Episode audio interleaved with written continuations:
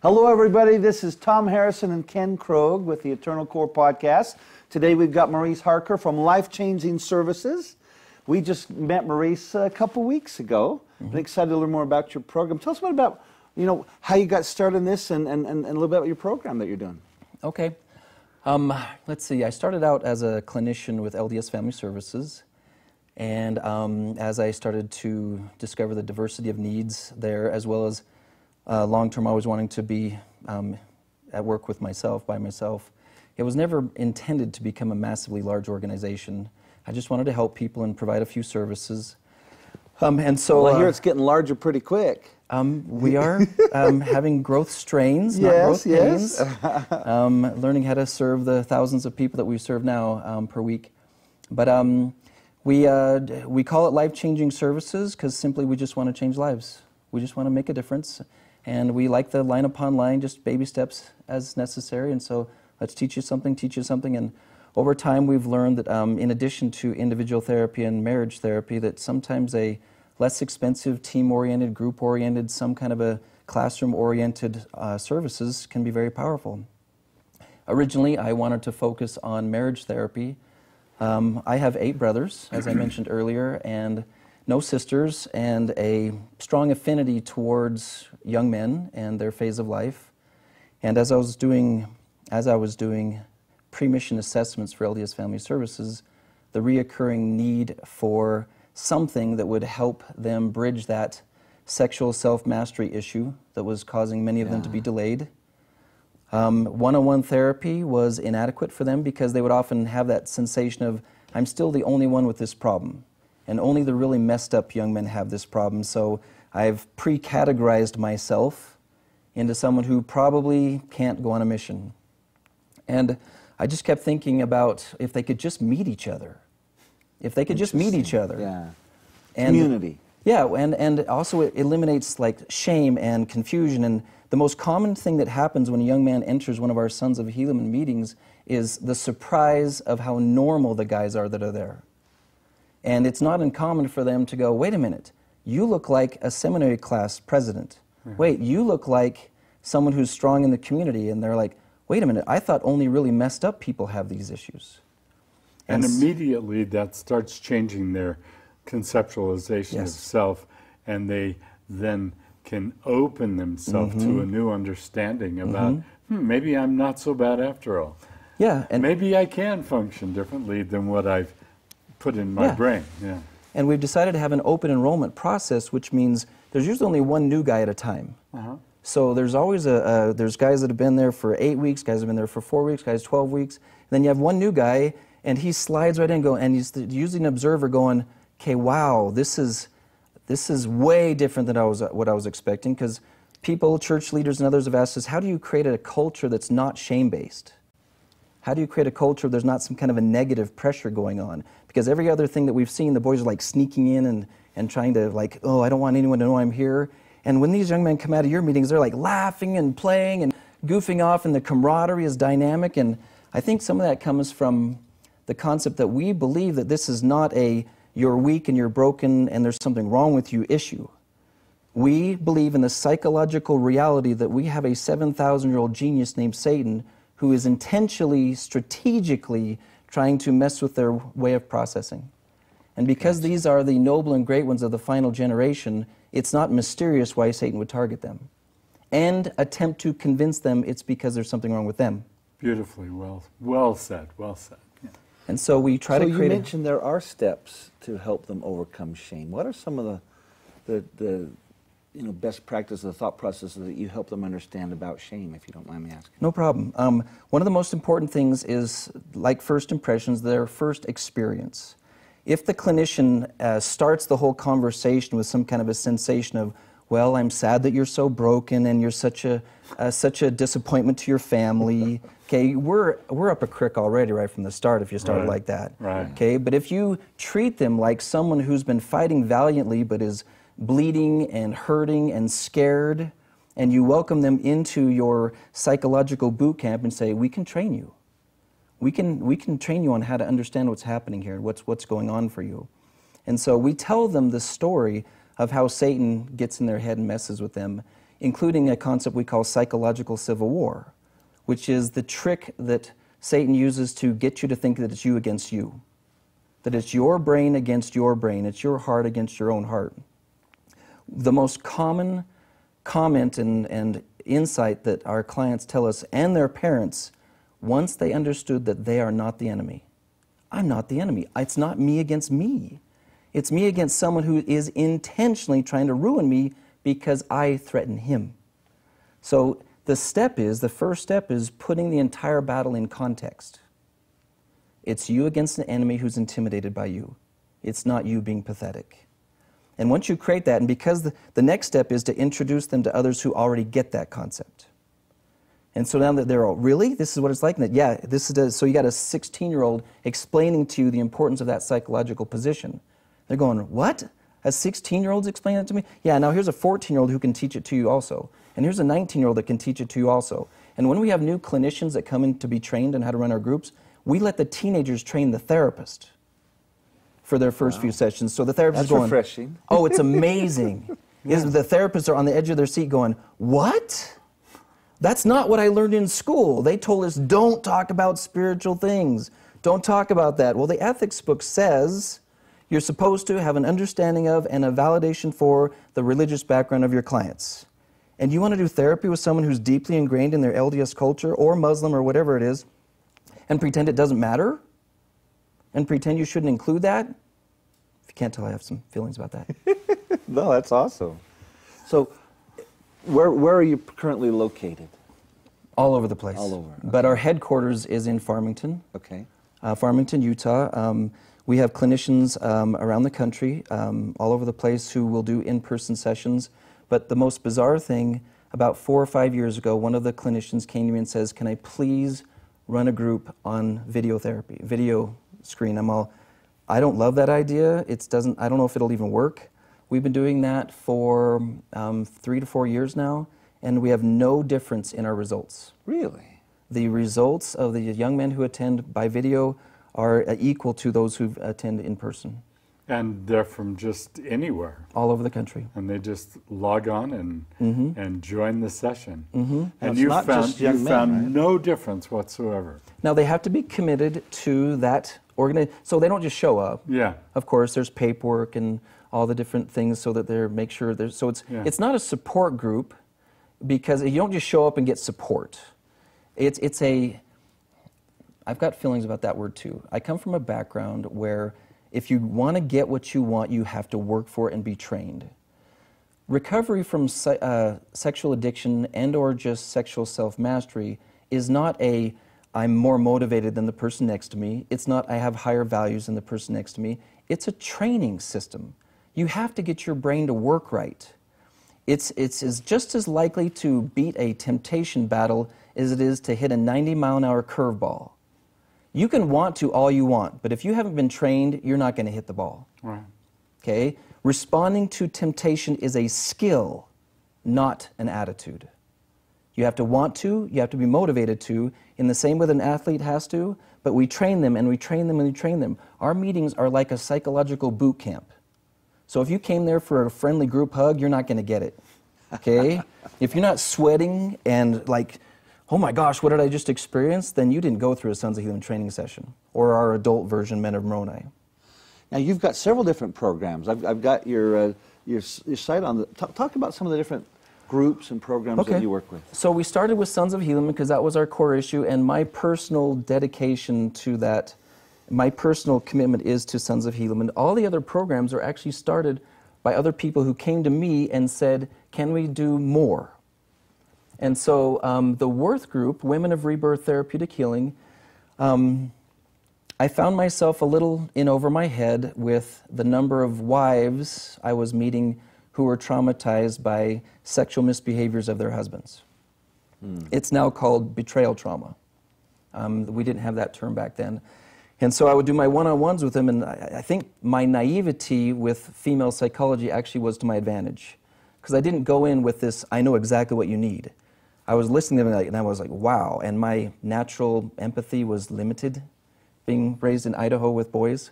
And so listening and listening and listening and listening, the same phrase kept going on in my head I need to get these women together I need to create a culture where it's productive and not just a swirl of pain. And so we just brought like six of the women together. And then we did more, and then we did more. Then we've trained therapists to do more. And so now we're serving in the neighborhood of two, something like that, 100 women per week in the Worth group um, with therapists who run those groups. Wow.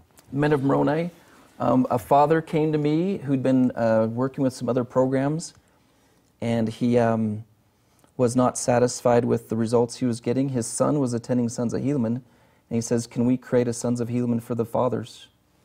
And so I says, I don't have time to do that. So he followed me for six months, and um, we created the Men of Moroni program. That's a replica. It's a, just a duplication of Sons of Helaman, for, but for the adult men. Gotcha. Great. Daughters of Light is, is similar, but for young women and, uh, and uh, adult women who are dealing with sexual self mastery issues. It's more common than we might think. It's, women are actually more shamed than men are. Um, that's a, go, a guy issue, a boy issue. You shouldn't be dealing with that. Um, the Eternal Warriors, um, another person followed me around. Can you create your program for people who have other issues different from sexual self mastery? What if they just want self mastery? Eternal Warriors is the training system for people who just want self mastery. What are some of the other issues that you're seeing? Um, they don't usually make it to my office because I usually deal with the worst cases, okay. the most catastrophic. But Eternal Warriors attends to things like I want to be able to get up and get to the gym every day. I want to stop yelling at my kids. I want to um, stop caving in to somebody when they keep pressuring me in this type of situation. Gotcha. So uh, we use a term called lost battles for everybody. A lost battle is anytime your behavior contradicts your value system. Gotcha. So we establish your value system, and then we draw the lines based on your value system. And if you cross that line, that's a lost battle. So we train you to live up to your value system. gotcha. for, so for some people, the lines are different. So when people say, stop making people do stuff against their value system, I don't ever do that. If a person is okay with a sexual liberal life, I'm not going to do therapy with them. Go ahead. That's not a lost battle for you. Yeah, yeah. So, and then mother, oh, mothers who know, I can't skip that one. Um, one of the mothers of the Sons of Helaman 10 years ago, she was in tears and she's all, okay, I get that I can't micromanage my son. I, can't, I get that I can't force him. Is there any other way I can participate and help? So we brainstormed some ideas and I says, can you just call the other moms and just make sure they're okay? Just see what they need. And Mothers Who Know now has 2,000 or more members of mothers whose sons have had issues. And every week she does a free training session on how to respond to your sons having issues or your children having issues. And she wrote a book called Mama Trauma. Okay, the trauma of being a mother. Whoa, I didn't know my kids had this issue. Gotcha. Well, Tom and I have been having just quite an ad- adventure interviewing lots of folks from different elements of this community that we're forming called Eternal Core. Mm-hmm.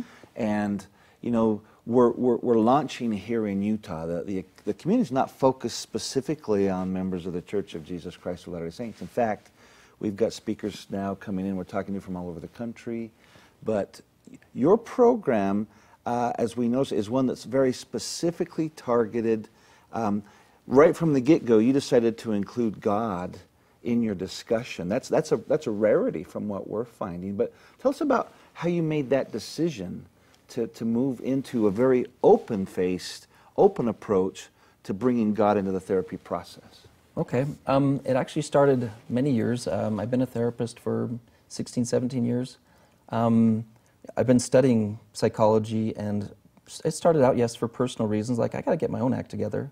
And so in my early 20s, mid 20s, um, discovering you, you can't do legitimate psychological work without spiritual involvement. Yes. In fact, psych, in its original term, is the spirit. Right. Ology. So psychology was supposed to be the study of the spirit all along. Interesting. It's our scientists who've struggled with incorporating the two. And since I, I, I couldn't find a way to do it correctly without spiritual involvement, and I felt a calling, if you will, to serve uh, people of the Church of Jesus Christ of Latter day Saints. Um, the one, one image I had was uh, if I was in great pain and struggling, and I was walking down the street and I saw a Muslim or a Protestant or something like that uh, organization that created a beautiful training system. And I went in there and I listened to it and I felt inspired by it and I felt motivated by it and I thought it could do something for me. And then I says, you know, I would really use your program if you would just take your religion out of it. And that was would be ridiculous. Right. Not to mention, if you say that to someone outside of the LDS culture, that's considered inappropriate. Yeah. But it's totally okay to tell someone in the LDS culture to take their religion out of it. Isn't that interesting? Oh, it's disturbing. Yeah. And so I made no effort. People have asked me to water down my stuff, my the Like Dragons Did They Fight book. If you could just make it a little more, uh, no, that would just be disrespectful to the principles, and then it wouldn't work. And then say, well, now that you've watered it down, it doesn't work. So um, your system doesn't actually work. Well, it does work in its pure form. Gotcha. And so if I went to a Muslim person and they had learned how to use those principles in a way that was miraculous, then I would learn it the way they teach it. And so if, I cannot tell you how many people have learned how to apply these principles. Like, I remember mothers that are in their 50s reading the Like Dragons book in its original form when it was specifically custom made for teenage boys, going, This has changed my life. All I had to do was change a few pronouns and a few words in it, and it fit me perfectly. Now, the current edition, we have made it more gender neutral, we've had made it more um, uh, self mastery based instead of addiction based, and so it's a little more palatable for someone who's looking at more broad issues. But any reader who's learning, it's not appropriate to water down the information. Is it possible to get this electronic format? I understand there's like 10,000 copies have been out already. That oh, right? that's just in the last, well, 10,000 copies, uh, I just updated it. It's, we're over 20,000 on paperback. But um, um, just last year, uh, we gave away over 10,000 um, electronic copies. Wow. Oh, I, I have no. So is that sort of the, the entry point? You want them to read the book first? Yeah, or? yeah. Okay. Well, it, it helps you decide. Um, if the book does not inspire you, then the rest of the training probably won't either. I see. It, it's, it's, it's carefully written. It's a, a team of us came together and carefully put it together right. Lots of inspiration, revelation, plenty of science behind it.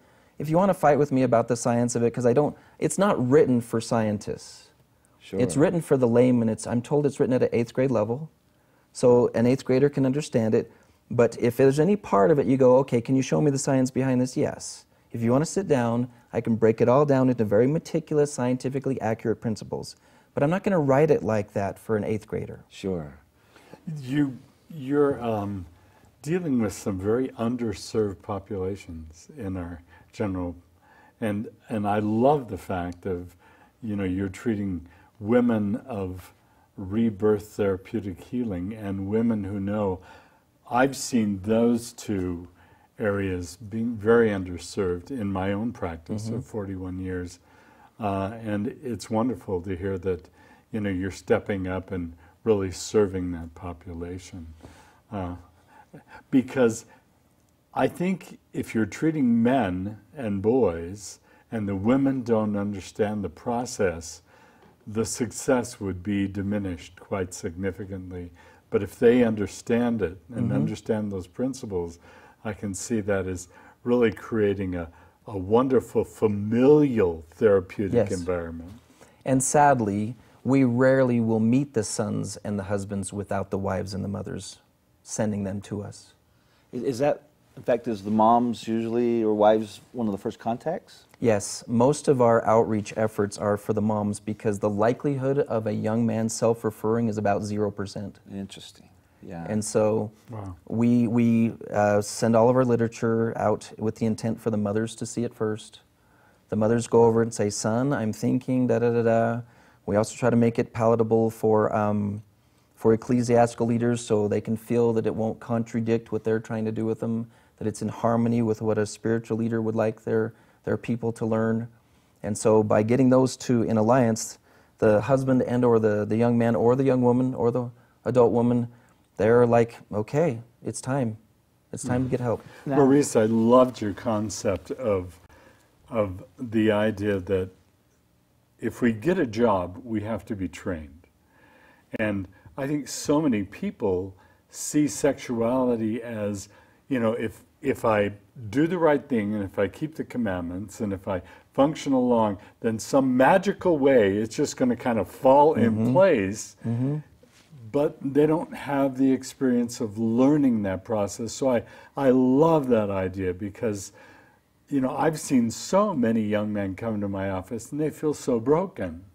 And when you help them realize that this is a process and they just need to learn a process, you just see so much relief. And they, they walk out not in shame. They walk out going, Oh, I've just never learned this. There, there are structures just like learning how to drive a bus or, or learning how to be a computer engineer. It's not going to happen just because now that you're married, or it's not going to happen just because now you're back from a mission or you've turned 18 or 21. You need to learn these processes. I love that idea. Well, you know, as I looked more closely at the Book of Mormon itself and how it was written for our day, and to resign ourselves that we are at war, and to approach the, this war as if what you do as a son of Helaman is you pray for protection and hope the Lamanites don't kill you. Okay? Yes, there's a spiritual side to being a warrior. You must have a connection with God. Um, but then you have to go to boot camp. Yeah. To win the war, you must understand your enemy. You must understand the resources and weapons you have your hands on. And then you must have appropriate, well channeled ferocity, which can sometimes be called determination but if you don't kick in the appropriate amount of aggressive intent with skill, because there's nothing more embarrassing than a highly motivated athlete who has no skill. Okay, it's like, yeah. wow, he's motivated, but he has no idea what he's doing. Okay, but psychological warfare must be trained. Okay, so yes, they need to be motivated. And sometimes when they're beat up and they're laying on the ground and they're bleeding, we have a motivating conversation, and there's plenty of that to go around. And then we do paradigm shifts. Oh, now I see it differently. Now I see it differently. But watching someone hit a 90 mile an hour curveball and going, oh, that's how it's done, doesn't mean you can now do it. Right. Okay? And so we do drills and drills and drills and drills and drills and more drills and more scenarios and more drills. And the guys are all, can, do we have to keep doing this? I'm all, would you tell that to your football coach? Coach, do we have to keep doing this? no, you can sit on the bench. Okay? And when you're dealing with it's it's a little more challenging with the youth because they don't have crying wives today. Okay, so we have to help them uh, be aware that that can happen. With the adult men, it's really easy to tell stories of so whose wife cried this week. Mm, yeah. Okay, who who wasn't able to make it this week? So yes, thank you to all those who are trying to motivate through inspiration. Thank you to all those who tell the youth how ruined their life is going to be if they don't get it fixed, but telling the person that people are going to die if you're not motivated to be a soldier mm-hmm. isn't adequate. They have to be trained. And mm-hmm. reading is not adequate. Yeah. yeah. There's a difference between learning and, and doing. Thank you. Maurice, this has been so wonderful. We really appreciate you taking the time and coming down and visiting with us today. We've, we've learned some great things and uh, we hope that people will contact you and get the help that is appropriate. And we appreciate your willingness to be involved today with us. Everybody, this is uh, Tom Harrison and Ken Krogh. We've got Maurice Harker here from Life Changing Services. He'll be joining us as a speaker at Eternal Core, March 29th and 30th at the Little America Hotel. Uh, as you can see, we've got quite a quite a crew starting to shape up here. We're very excited we're, we're excited about your program, some of the neat things you've been able to accomplish. Hopefully, we can get you back on the, the program again soon. Very good. Thanks.